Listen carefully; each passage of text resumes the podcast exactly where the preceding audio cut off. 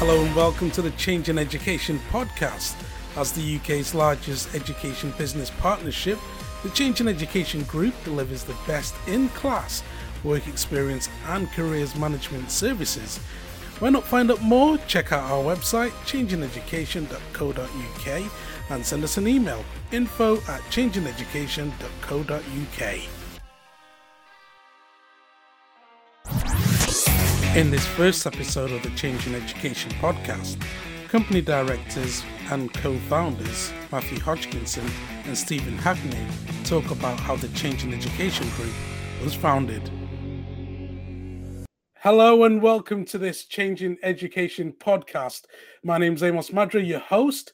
Joining me today is the co founders of Changing Education and directors Matthew Hodgkinson and Stephen Hackney. And guys, we'll be doing this together week on week, talking about the Changing Education group and what's going on in the education system because there's so much to talk about. Matthew, let me start with you. I just want to talk about changing education. How did this business start? And talk to us about how your partnership with Stephen started. Wow. Going back we're time traveling now back to 2007, 2008. Steve and I met at a, a school, secondary school in South Manchester, Cheshire, I believe. Probably sounds a little bit more, uh, uh, a little bit more uh, on on point. We uh, we met there. Stephen was working as a uh, as, as a nurse within the school with his nursing background, working with students on a one to one basis. And I was working as a pastoral teacher within the school. I do have a teaching qualification. Uh, I was a business studies teacher prior to working at this particular school where Steve and I met. And we we came together because of referrals. A lot of students were being referred to us. Uh, and then we were having to deal with those students and refer them to agencies that were available. And these could have been students with uh, behavioral concerns, mental health concerns. Uh, and, and what would generally happen is that they would access alternative provision outside of the school.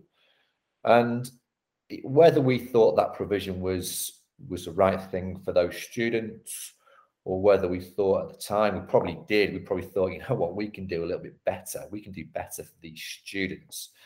These students deserve more. They deserve a, a broader uh, calendar of events. They deserve a, a, broader spectrum to choose from. Uh, and I think that was probably where we we came together. We thought that we could do something better for the students.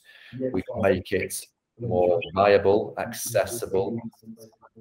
Before we even started to even think about the commercial element, it was very much, you know, what can we do for these students? And then that that that that core idea was taken to the uh, the school in question and then the local LEA, and that's how we uh, that's how we got started all those years ago, 13 years ago. So it was a chance it was a chance encounter to meet with Stephen. Uh, it's not one that I regret, uh, although there's been occasions over 12. it's a bit too late to say that now, isn't it? Amos, I'm sure he will say exactly the same. Uh, he'll probably stamp the stamp that even harder uh, with the seal of approval. What I've just said, but that's again, we'll probably come on to that in many podcasts to come about working together as uh, as co-founders and directors for many years because. Uh, one of the stats that was haunting in 2007, 2008 was around eight or nine out of nine or eight or nine out of 10 businesses do fail in the first year. And that is because of uh, it could be financial uh, a financial crisis, it could be uh, cash flow, or it just could be a difference of opinion.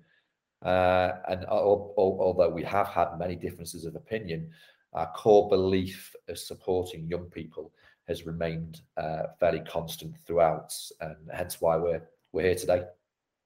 Yeah, and what's interesting is you started this business at a time when the financial crisis right. was still ongoing. You know, Stephen, I'm sure you had a lot of sleepless nights and thought to yourself, you know, what's this? Why why take this gamble when I've got a nice, comfortable job with a pension set out for me. Why yeah. take this risk? Yeah, we had. Uh, I was just actually. I've just been muting, and, and actually, you think where you've uh, you've come from, working in uh, your living room or your car in the first year. Now we're in obviously the office I'm in now is actually the college. There's a lot of background noise, so I was muting on and off. So uh, yeah, to take that that those 13 years, and and yeah, it was a it was a, a, a you know we were we were concerned uh, about the the transition that young people were having into employment. Uh, I was personally uh, at the very beginning concerned. You know, I'd go into Matthew in the pastoral team saying, "Might have had another referral." You know, the school thinks this student's got mental health problems, and they haven't. They've got behavioural issues, but because they're going through a very academic system, and these are vocational students that need vocational support, and obviously we come up with a plan. But as you said, it's all a good ideas sitting on a kitchen table coming up with an idea. Uh, it's actually executing that idea into into realization. And so, you know, at that point, I've got uh, a, new baby. Uh, I've got a son who's four or five. I've got an older son who's going through uh, his teenage years. I work in the NHS, as you said. I'm on a band seven. If anyone knows what that means, it's quite high up. It's quite a good salary. As you said, a pension and uh, yeah, I, have got to, I've got to make a, a, decision that actually would affect my family. And I was lucky because I met Matt, and Matt. When I said that Matt took the first big step, was the fact that Matt wasn't in that position with a family. So uh, Matt was the first of the two of us to uh, take that leap, that huge leap from uh, paid employment by somebody else to running our own company. And uh, you know, he, he won't admit it, but yeah, we he lived on credit cards for a year.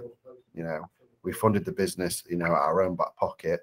Uh, but Matthew didn't have an income for a year, so uh, and so I'd be ever internally grateful, you know, for the first two years that you know, Matt took that first risk. But then, you know, you know, when I when I finally took the foot plunge into full time, I did leave that NHS career behind me. So it was a risk, but we both believed, obviously, in what we would, the solution that we'd come up with a, to a problem, and that luckily schools bought into that. So, but they say risk versus reward. So, uh, you know, hopefully the students have benefited from our risk, and obviously our staff, you know, the, the development that we've had with our products and services and software have benefited from all those experiences had we not taken or Matthew hadn't taken that first risk.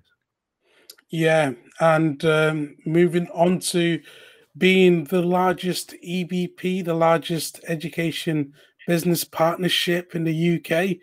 That's an incredible journey, you know. Um, to start from, you know, living on credit cards to being the largest EBP, it's a massive, massive transition.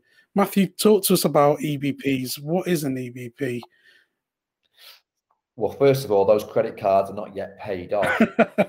interest rate is still rising, so uh, you know Steve's eternally grateful.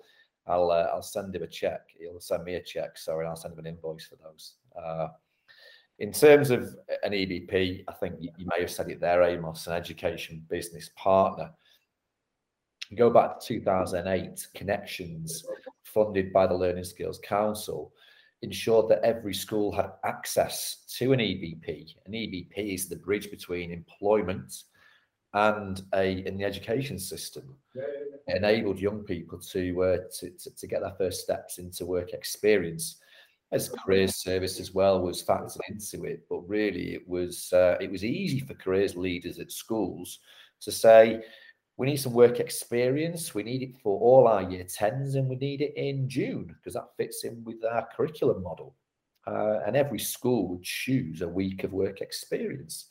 And as I said, there was other uh, provisions uh, such as uh, careers advisors, extended placements, career ready days. But in essence, the role of an EBP, education business partner, education business provider, was very much to bridge that gap and then in 2008, 2009, the learning skills. Uh, I mean, edu- the Department for Education is forever uh, messing around with funding models.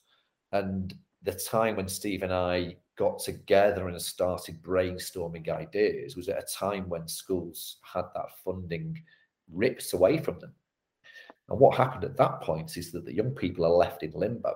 they haven't got access to the workplace, and schools haven't got access to that uh, that level of finance anymore. So yes, there was a, a gap for us to plug in terms of uh, bridging the gap between young people in the workplace and providing those placements. But also, it was a time when schools didn't have any money, and when you're a new, uh, for want of a better term, a new player in the marketplace, you're coming into a marketplace that has been dominated by government-funded training providers. For a new company, we had to really we had to scale quickly, and we had to uh, we had to deliver faith and quality. And we had to ensure that our reputation was first and foremost in everything that we did. Therefore, Steve and I were very heavily involved, that we did everything from opening the door in the morning to closing it at night and everything in between, was making the tea and coffee and, and, and being on the phone to all these employers trying to find those opportunities for young people. So there would have been a time, uh, the transition period between 2008 and 2000, say 2012, a lot of UK schools and a lot of young people didn't actually have access to work experience because they relied heavily on the local EBP. And through devolution and other things happening in the marketplace, and again, you know, the Department for Education forever messing with funding, that uh, a lot of young people didn't have those opportunities.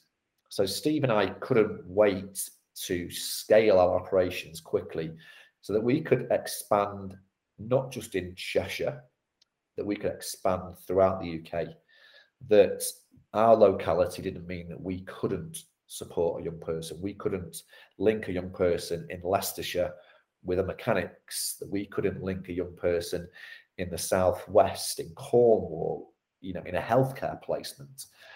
And I think we'll probably step onto the role that technology has played in our business. But ultimately, that was our aim. It was always our aim to become a national organisation, not just a local organisation working in Cheshire.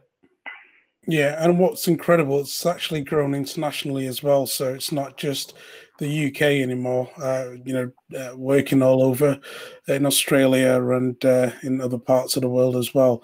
Uh, Steve, what are some of the services on offer? We know that there's um, obviously the work experience provision. Talk to us about some of the other uh, uh, services, products such as the Connect software, um, and of course the careers guidance. Yeah, the um, the original offering that Matthew just spoke about was we it's had has three different names. Extended work placement was its original name. Uh, brackets traineeship brackets now project 25 so that's your that's that's the thing that launched the company that's our first product so that's the uh, students being out on work-based learning uh, one or two days a week doing maths and english as a uh, as their qualifications uh, and supported by a work skills qualification and uh, then from that, as Matthew was saying, is that we then were approached by our school partners to support them with work experience uh, and careers provision uh, because of the void in the market. And then we were also, um, we built a reputation for providing uh, work-based learning programs where the risk management processes were user-friendly and easy uh, to follow and uh, cost-effective. So if you, you go back to the early years, you know, traineeship program, the first product, then after a couple of years, we'd have work experience and careers provision. And then we'd have um, risk management. Uh, and then we'd also be asked to do consultancy, supporting educators to remap uh, their delivery models. And then obviously for the majority of that provision to be successful, we then needed to become experts in employer engagement. So then obviously we had an employment engagement delivery and uh, then you move forward another couple of years, then you have an office full of paper stuck to the ceiling, paper and communication drowning the company. So we needed a piece of tech. So we we we searched for uh, a potential product, and there was stuff out there, but we felt that it didn't really meet our requirements. So we decided uh, maybe foolhardily, based on the bank statements for the first seven years of investment, uh, we created our own uh, management and tracking software for uh, careers and work related learning and all those other things I spoke about, such as employer engagement and risk management.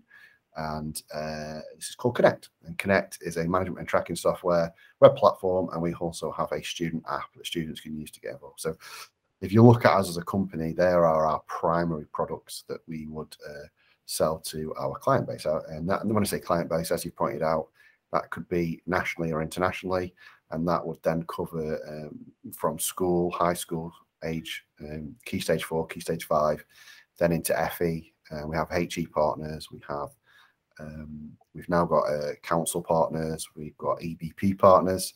We've partnered up with us. So uh, yeah, we've got we've got an extensive client base. And I was just actually reflecting, thinking, you know, how does a does a qualified staff nurse from coronary care who does a specialist practitioner qualification uh, degree in child and adolescent public health uh, get to areas today where his primary role is is making sure that our tech is up to date.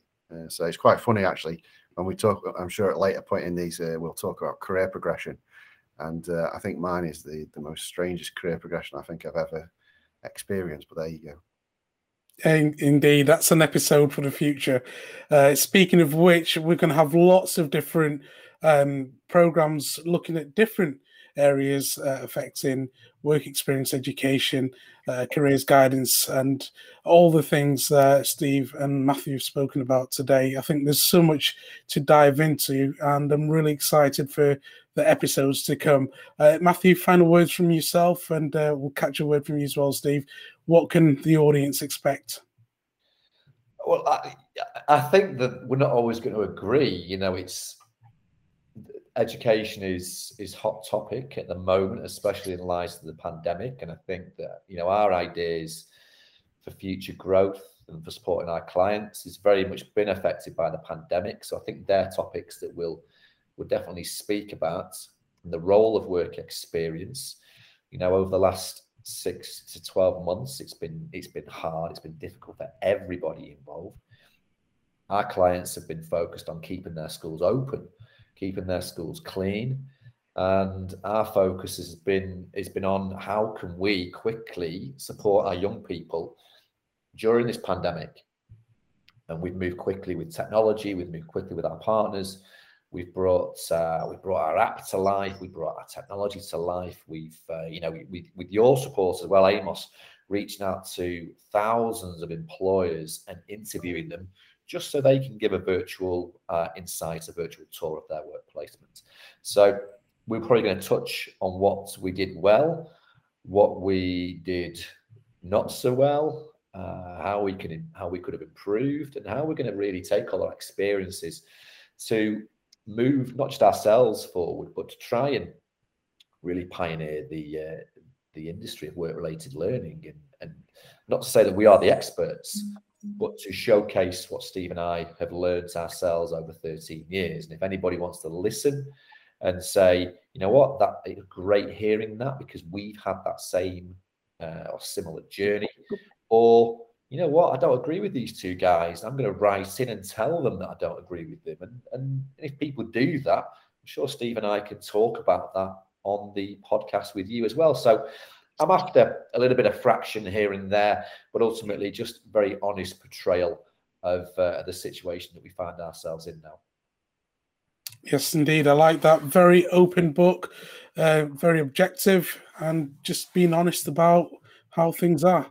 Uh, Steve, what are you looking forward to uh, with this podcast? I'm I'm, I'm happy, uh, like say to as Matthew just said, to, to to dissect a problem. Let's have a look at it and that would be born from our own experiences or from a client or from what we've read from literature and uh, we'll, we'll take an issue uh, that's uh, impacting on the world of employability careers work-based learning me and matthew have our own thoughts and, and we all disagree. And uh, we will what i want to happen is is that we will dissect a topic we will look at the issue in in depth and that by the end of it we come up with some potential solutions and we got some recommendations for future practice that it doesn't cost anybody anything that you know we'll come up with some ideas and and and the audience then can uh, take away that and, and, perhaps adapt their own delivery models so that they've learned something from the uh, from the podcast Incredible. Gentlemen, thank you very much indeed. Well, there you have it. It's the first episode, it's the first podcast from the Changing Education group. And uh, looking forward to what we have on offer. Lots to talk about. And of course, if you've got anything that you'd like for us to discuss, please do let us know. Check out our website, which is changingeducation.co.uk. From Steve, from Matthew, and from myself, thank you very much indeed. Until next time, take care. Bye bye.